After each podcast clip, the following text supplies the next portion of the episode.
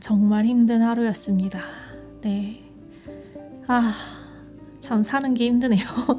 생각해보면 그렇게 힘들 만한 일은 아닌데, 그냥 제가 좀 스트레스를 많이 받은 하루였어요. 요새 계속 스트레스를 많이 받는 것 같아요. 왜지? 스트레스 받을 만한 이유는 없는데, 스트레스를 자꾸 받는 것 같네요. 그래서 오늘도 대본 없이 그냥 막 하는 방송인데 오늘은 어떤 얘기를 나눠볼까 하냐면요. 그 개발자의 삶에 명과 암이 있다면 그 암 부분에 대한 얘기를 좀 해볼까요? 그러니까 제가 지금까지 아 나 정말 개발자 되기 잘했다, 개발자 돼서 뿌듯하다 이런 얘기들을 주로 해왔다면 실제로 제가 개발자로서 겪는 스트레스 그리고 어떤 점이 힘든지 그런 것들을 좀 나눠보는 것도 도움이 되지 않을까 싶어서 아, 실은 지금 되게 몸도 지치고 저는 스트레스를 받으면 이렇게 몸에 바로 이렇게 영향이 직방으로 오거든요. 그래서 막 아파요. 그래서 지금 되게 속 쓰리고 막 울렁거리고 막 장난 아닌데 그래도 이 되게 그 힘든 감정이 있을 때 이 얘기를 해야 얘기가 잘 나올 것 같아가지고 마이크를 한번 켜봤습니다. 네, 그래서 오늘은 개발자로서 살면서 내가 어떤 부분에서 힘듦을 느끼고 있는가에 대한 이야기를 나눠볼까 합니다.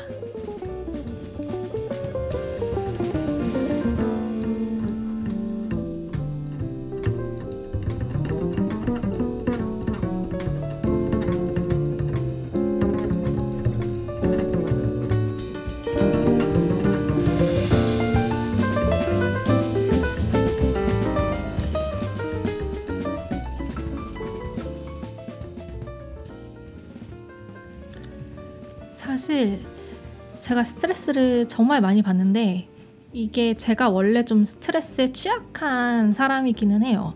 좀 주, 외부 주변의 자극에 되게 예민하고 그리고 저는 진짜 막 이렇게 주변 사람들의 감정에 전염되는 것도 되게 심해서 이렇게 앞에 있는 사람이 울고 있으면 저도 막 같이 울어요. 이게 되게 심해요.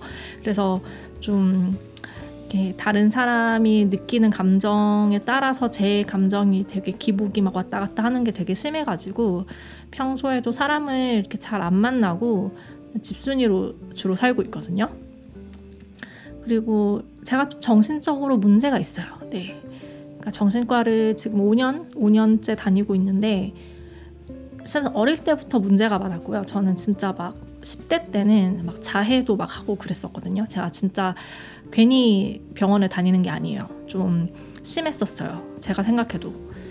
어, 그래서 병원도 다니고 있고, 음, 스트레스에 원래 취약한 몸이긴 하지만, 그걸 생각하고서라도 개발자라는 직업은 결코 만만한 직업은 아닌 것 같아요. 그런데 그래도 제가 계속 개발자를 하고 싶고, 그래도 개발자라는 직업에 만족을 하는 이유는 그 전에 직업들이 저한테 너무 힘들었어서 진짜로 제가 공무원 때는 정말 매일 출퇴근길에 울고 막 진짜 막 매일같이 자살을 생각하고 죽고 싶어 하고 정말 인간의 삶이 아니었어요. 그 2년 동안은. 정말 정말 인간의 삶이 아니었어요. 진짜 저는 그 2년 동안 어떻게 그 2년을 버텼는지도 지금 돌이켜 보면 되게 신기해요. 그리고 이제 작은 스타트업에 다니면서 이제 뭐 영업도 해보고 뭐 PR 관련 업무도 해보고 뭐 이제 마케팅도 해보고 별의별 진짜 오만 잡다한 일들을 다 해봤는데 정말 제 적성이 안 맞았어요. 진짜 진짜 적성이 안 맞아서 어찌 어찌 성과를 내기는 했는데 정말 힘들었거든요. 그때도 그때도 막 정신과 다니면서 막 따로 상담까지 돈 내가면서 상담도 받고 막 그랬었어요. 그때 너무 힘들어가지고. 그래서 과거의 시간들을 생각하면 그래도 개발자인 지금은 적어도 그때보다는 나아요. 네. 그래서 아, 그때보다는 낫지. 그 생각으로 이렇게 살고 있는 것 같아요. 그래서 진짜 힘들 적마다 제가 진짜 그 공무원 생활 2년이 정말 저한테 힘들었던 시간들이었는데 제가 감사원에서 근무를 했다고 앞선 방송들에서 말씀을 드렸잖아요. 이제 감사원이 삼청동에 있는데 항상 이제 삶이 지치고 힘들 때마다 삼청동을 고개 들어 바라봅니다. 네. 네 그때 생 그때 시간들을 생각하면서 아, 그래도 지금은 그때보다는 낫지. 네. 그런 생각으로 살고 있고요. 어, 그, 그렇지만 어쨌든 제가 생각하기에 개발자라는 직업도 결코 만만한 직업은 아니에요. 쉽게 보고 달려들 만한 직업은 절대 아닌 것 같아요. 네.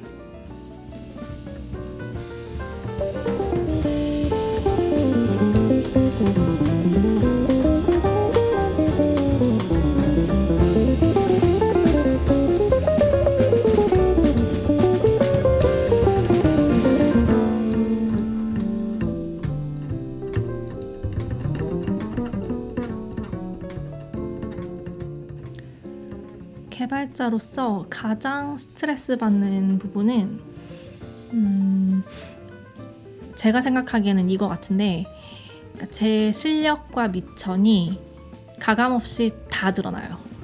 코드로서 다 보여져요. 가시적으로. 그러니까 이게 다른 분야의 직장 생활 같으면 내가 좀 실력이 부족하거나 약간 좀 약간 그 좀 부족한 면이 있어도 이렇게 인간관계를 잘 해서 이렇게 플러스를 시킨다거나 아니면 뭐 정치질로 위로 올라가는 사람들도 있고요. 뭐 이렇게 다양한 방법으로 그 나의 부족함을 포장할 수 있는 방법들이 다 있어요. 그런데 이 개발 업계는 그런 게 전혀 없어요. 왜냐하면 모든 게 코드로 다 증명이 돼요. 그래서 내 실력과 내 미천이 가시적으로 모두에게 딱 보여져요. 그리고 나 역시도 다른 사람의 코드를 보면서 아, 이 사람은 이 정도의 실력을 가졌구나를 생각하게 되고요. 다른 사람도 물론 제 코드를 보면서 그 생각을 하겠죠. 진짜 내 실력이 가감 없이 다 가시적으로 드러나는 거. 이게 어떻게 보면 되게 합리적이고 되게 공정하고 공평한 것 같은데 되게 스트레스예요. 왜냐하면 내가 잘 해야 할 것 같은 그런 압박감도 많이 들고요. 이렇게 쫓기는 것, 쫓기게 되는 마음도 생기는 것 같고, 어, 정말 그 내가 내 실력을 숨김없이, 숨길 수 있는 방법이 없이 그냥 다 모두에게 이렇게 까발려진다는 거? 그 부분이 되게 스트레스인 것 같아요. 특히나 이제 저 같은 경우는 이렇게 어릴 때는 그 남한테 지는 걸 싫어했어요. 그래서 꼭 내가 1등을 해야 되고 내가 내가 잘 이렇게 내가 잘나야 되고 막 약간 이제 학창 시절에는 이렇게 경상도 사투리로 이게 뭐 애살이 많다 뭐 이렇게 표현을 하기도 한다던데 되게 막 욕심이 많았어요. 근데 이제 20대에 들어서 그걸 많이 내려놓기는 했지만 이제 10대 때는 내가 남들의 남들한테 져선 안 돼였다면 약간 20대부터는 약간 저 스스로에 대한 기대치가 높아져서 약간 제가 기대한 만큼 제 스스로가 해내지 못하면 되게 스트레스를 받아요. 그리고 저는 좀 제 자신한테 엄격한 편이고 제 자신을 향한 기준이 좀 높아요. 좀 높게 가져가요. 그래서 그래서 더 스트레스를 받는 것 같기도 해요. 이게 저 같은 성격의 사람들은 진짜 개발자를 고민하고 계신다면 진지하게 한번 생각해 볼 부분인 것 같아요. 이게 음, 되게 이렇게 발전할 수 있고 성장할 수 있어서 좋기는 한데 그만큼 제 자신을 갉아먹는 것 같기도 하거든요. 네, 제가 지난 시간에 노력에 대한 얘기를 하기도 했지만 뭐 한 번 사는 인생 행복하게 사는 게 정답 아닌가요? 근데 저는 제 스스로를 너무 힘들고 가혹하게 만드는 것 같기도 하고 개발자라는 직업 자체가 사람을 그렇게 만들 수밖에 없게 하는 어떤 그런 특징도 갖고 있다고 생각을 해요. 1년을 해보니까 네 저는 좀 그런 느낌이 드네요. 네 그래서 음, 진짜 내 실력이 다 까발려지는 것에 대한 압박감 거기서 좀 스트레스가 1차적으로 오는 것 같아요.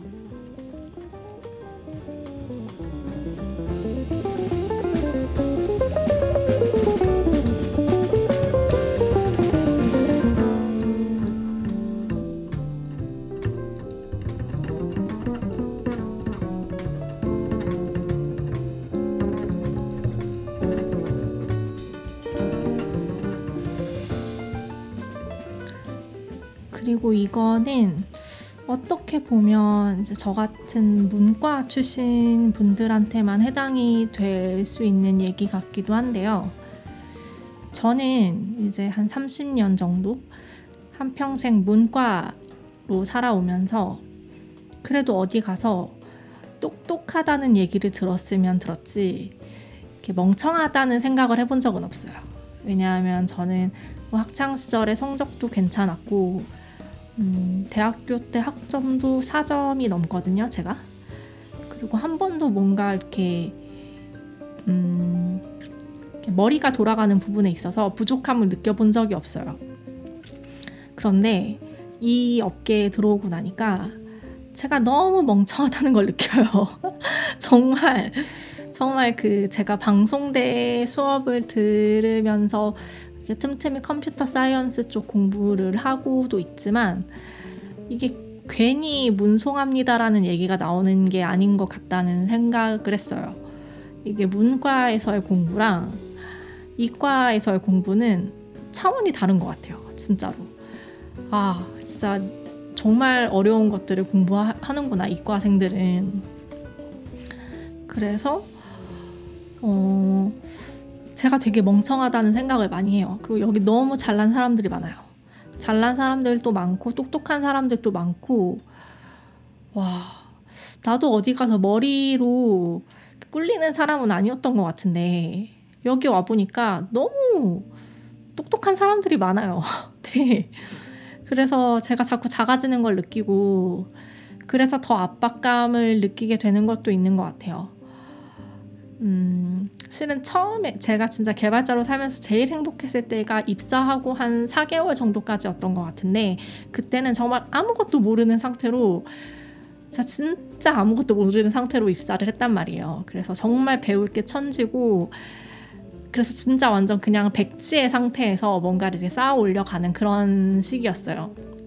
그래서 이렇게 음, 하나하나 배워가는 것에 재미를 느끼고 아 내가 이런 것도 할 수 있구나 막 이런 거에 약간 성취감도 느끼고 그랬는데 이게 딱 개발자로 일을 하고 반년이 딱 넘어가기 시작하면서 제 우울증이 더 심각해지기 시작했어요. 그러니까 어떤 이유에서였냐면 뭔가 쫓기는 느낌이 드는 거예요. 내가 지금 잘하고 있는 게 맞나? 어, 다른 사람들은 이 정도 개발했으면 어느 정도의 실력을 갖추고 있을까? 나는 지금 잘 하고 있는 게 맞는 건가? 이렇게 뭔가 그런 식으로 이렇게 뭔가 좀 이제 압박감이 이렇게 서서히 들기 시작하면서 음, 네 압박감 말 그대로 진짜 압박감이었던 것 같아요. 그래서 한 반년을 기점으로 해서 이렇게 우울증 관련해서 먹던 약들도 점점 증량이 되고 지금까지 이렇게 오고 있거든요. 그러니까 너무 잘난 사람들이 많아요. 진짜 똑똑한 사람들이 많고 아, 좀 그런 것에서 내가 작아지는 것을 느끼는 것에 대한 어떤 자괴감 그런 것도 많이 느끼게 되는 것 같아요. 네. 그 앞에서 말했던 그 실력이 다 까발려진다는 거 그거랑도 일맥상통하는 이야기이긴 한데 아무튼 그래요. 여기는 너무 잘난 사람들이 많아요.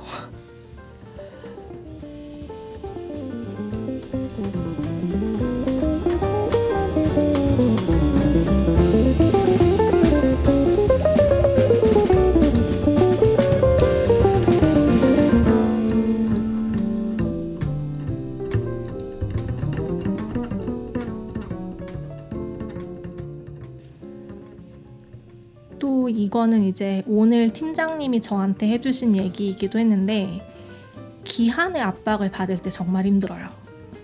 그러니까 저는 누가 이렇게 언제까지 할 수 있어요? 라고 물으면 제가 예상하는 기간에 플러스 3일을 항상 더해요. 그러니까 어 이렇게 혹시나 제가 예상하지 못한 또 변수로 인해서 기한을 못 맞출 거를 생각하고 좀 넉넉하게 일정을 부르는 타입이거든요. 왜냐하면 저는 되게 기한에 쫓기면 이렇게 약간 공황까지는 아니어도 약간 정신이 나가요. 진짜 이렇게 급박하게 처리를 하게 되면 어 이렇게 진짜 실수도 많아지고 이렇게 제정신이 아니게 돼요. 진짜로. 음, 이거는 뭐 개발 일뿐만이 아니라 이전에 첫 직장에서부터 늘 그래 왔던 부분이에요. 저는 기한에 쫓기면 정신이 나가요. 그래서 항상 제가 할 수 있는 것보다 플러스 며칠을 더 해서 기한을 이렇게 일정을 부르거든요. 근데 팀장님도 그걸 아시는 것 같아요. 왜냐하면 아, 얘 이거보다 더 빨리 끝낼 수 있을 것 같은데 약간 이런 생각 하시는 것 같거든요. 제가 느끼기에. 근데 저는 이제 제가 이렇게 쫓기면서 일을 하면 실수가 많아지고 이렇게 일의 quality가 떨어지는 걸 알고 있기 때문에 좀 일정을 넉넉하게 부르는 편인데 오늘 팀장님께서 똑같은 얘기를 하시더라고요. 승아님은 지금까지 지켜본 바에 따르면 이렇게 뭔가 내일까지 끝내야 한다거나 뭔가 일정이 급박하게 돌아갈 때 코드 quality가 현저하게 낮아지더라.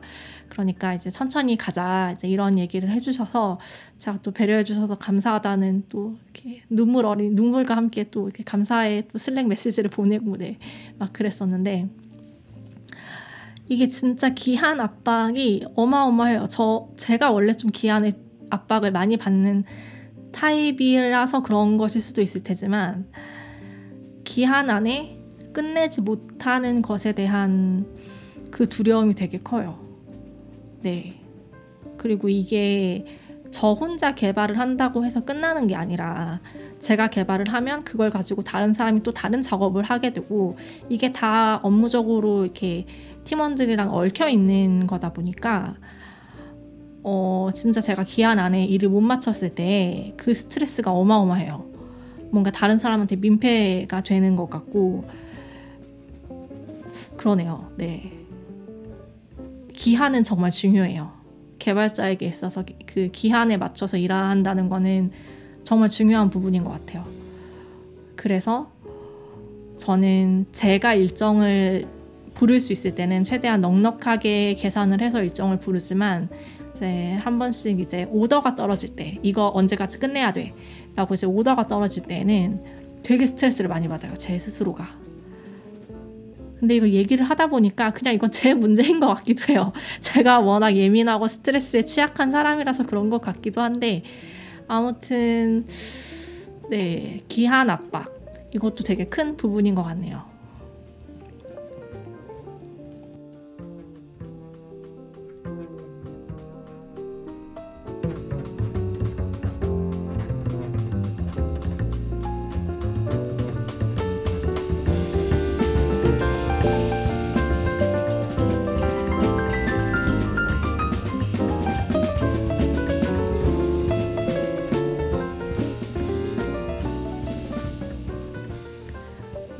하루 제가 되게 힘들었던 이유는 에러 하나가 해결이 안 됐어요. 근데 콘솔을 찍어보고 오만 별짓을 다 해도 문제가 뭔지를 모르겠는 거예요. 구글도 다 뒤져봤고 스택 오버플로우도 뒤져봤고 기타 이슈들도 다 뒤져봤는데 왜 이런 에러가 나는지를 모르겠어요. 아무리 찾아봐도 모르겠어요.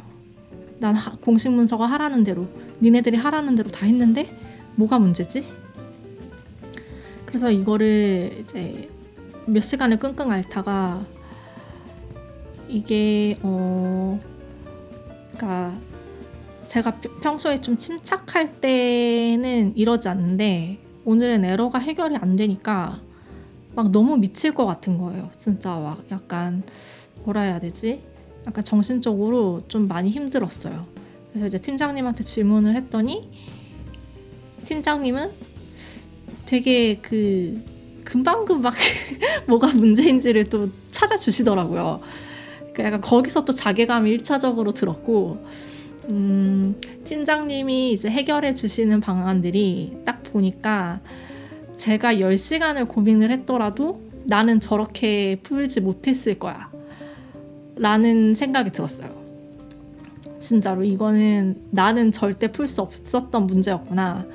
약간 그거를 딱 느끼니까 제 스스로의 한계가 딱 느껴지면서 되게 속상한 거예요.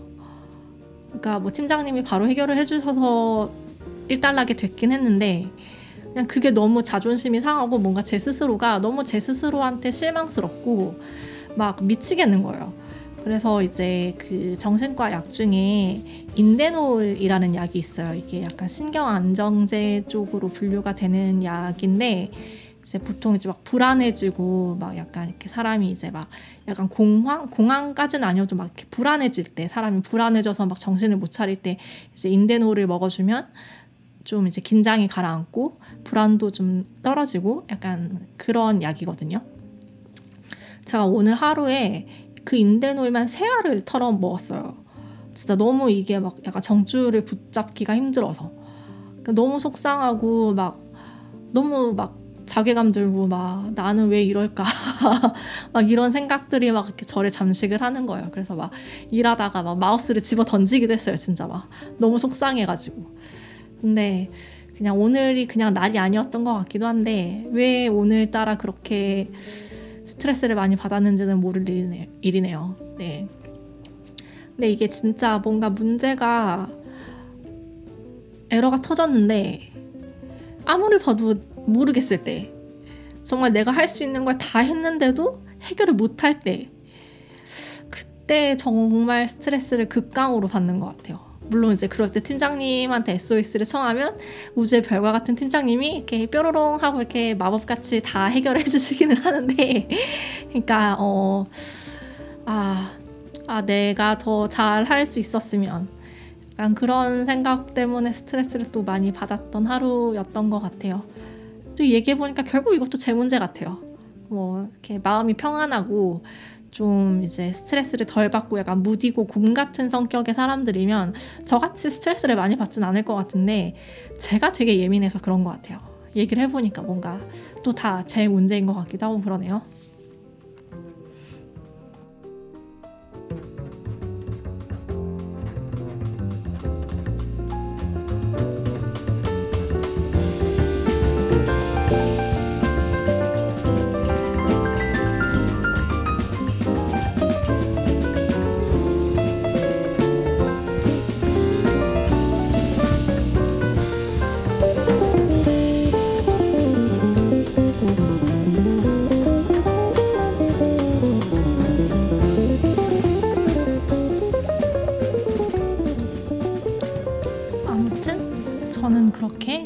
개발자로 일을 하면서 스트레스를 많이 받고 있습니다.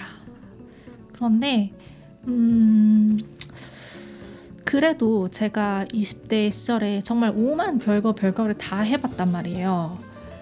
오만 걸 다 해봤는데 그래도 개발 일이 그나마 제일 재밌고 음, 무엇보다도 제가 앞선 방송에서도 얘기를 했지만 내가 이 세상에서 진짜로 쓸모 있는 일을 하고 있다는 그 뿌듯함, 그 성취감, 그 하나가 이 모든 스트레스를 다 상쇄하는 것 같아요.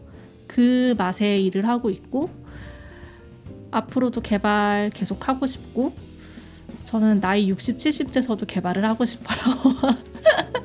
가능할지 모르겠지만, 음, 재밌어요.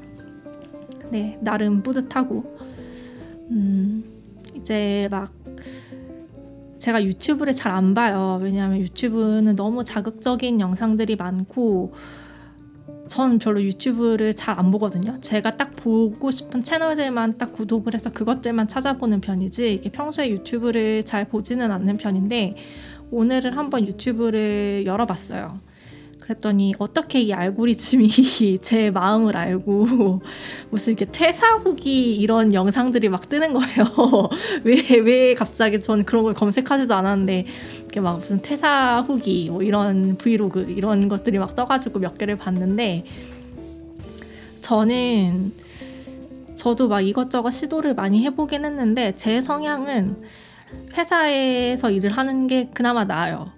그러니까 뭐 프리랜서로 일을 하시는 분들도 많고 이제 뭐 다양한 방법으로 돈을 벌 수는 있는 거잖아요. 그런데 저는 일단 뭔가 소속되어 있는 곳이 있어야 그나마 마음의 안정을 좀 갖는 것 같더라고요. 그래서 이렇게 뭔가 이렇게 막 퇴사를 하고 막 자유를 찾아 나서는 막 이런 삶을 살고 싶진 않고요. 왜냐하면 저도 백수 생활을 오래 해봤고, 음, 아 진짜 뭔가 내가 내 스스로 진짜 프리랜서 같은 일을 구해 일을 찾아서 뭔가 어디에 소속되지 않고 뭔가 독립근무 이런 걸 해볼까라는 생각을 해본 적도 있거든요. 근데 그렇게 되면 제가 진짜 제 자신을 갉아먹을 거예요. 정말 그나마 회사가 있어서 출근 퇴근 시간이 딱딱딱 있고 그러니까 제가 그나마 이렇게 일과 삶을 어느 정도 분리해서 살 수 있는 거지 이 경계가 없으면 저는 진짜 제 자신을 갉아먹을 것 같아요.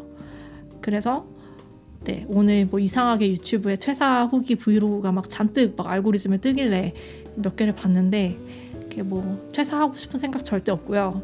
회사에 충성을 바쳐서 저희 회사 정말 좋은 회사예요. 네, 진짜 배울 것도 많고 정말 많이 배우고 있어요. 회사 생활 즐겁습니다. 네, 이렇게 한 번씩 힘든 날이 있기도 하지만 재밌게 재밌게 하고 있는 것 같아요. 큰 틀에서 보면 그래도 마이너스보다는 플러스가 훨씬 많은 많은 것 같아요. 개발자로서의 삶이. 네, 그렇지만 개발자라고 해서 마냥 이렇게 막 편하게 돈 많이 벌 수 있는 직업은 아니다라는 거. 이게 돈을 많이 벌기 위해서는 그만큼의 또 뭔가 그 채워야 하는 것들이 많고 생각보다 살벌한 세상이라는 거. 정말로 실력으로 모든 게 다 평가가 되고 실력으로 모든 게 다 논해지는 그런 세계라는 것은 어, 염두에 두셨으면 좋겠어요. 네, 이렇게 막 편하게 적당히 일하면서 적당히 뭔가 이렇게 벌고 살겠다는 사람들이 여기 오면 정말 힘들어질 거예요. 네, 왜냐하면 저는 공무원 사회를 겪어봤으니까 이 공무원이랑은 진짜 완전 반대거든요. 이 업계 분위기 자체가 일하는 스타일도 그렇고, 네, 그래서 뭔가 적당히 편하게 돈 벌 수 있는 직업은 절대 아닌 것 같아요. 내가 노력을 해야 하고 공부도 끊임없이 해야 하는 직업인 게 맞고요. 네, 뭐 그렇습니다. 네, 오늘 참 힘든 하루였지만 내일은 또 즐겁게 또 출근을 하겠죠. 아무튼 네, 개발자로서 힘들었던 순간들에 대한 이야기를 오늘 이렇게 나눠봤습니다. 근데 얘기를 떠들고 나니까 그냥 다 제 문제 같아요. 제가 정신적으로 문제가 있어서 그런 것 같기도 하고 그러네요. 네, 제 이런 경험담이 도움이 되셨으면 되 도움이 됐으면 좋겠어요. 근데 너무 주저주저 제 혼잣말만 한 것 같아가지고 어떻게 들으셨을지 모르겠지만 아무튼 오늘 남은 하루도 평안하게 잘 보내시길 바라겠고요. 저는 다음 방송에서 또 찾아 좋은 이야기거리 진짜 뭔가 좀 득될 만한 이야기거리를 찾아가지고 여러분들께 다시 오겠습니다. 네, 방송 들어주셔서 감사하고요. 음, 다음에 또 만났으면 좋겠어요. 네, 감사합니다.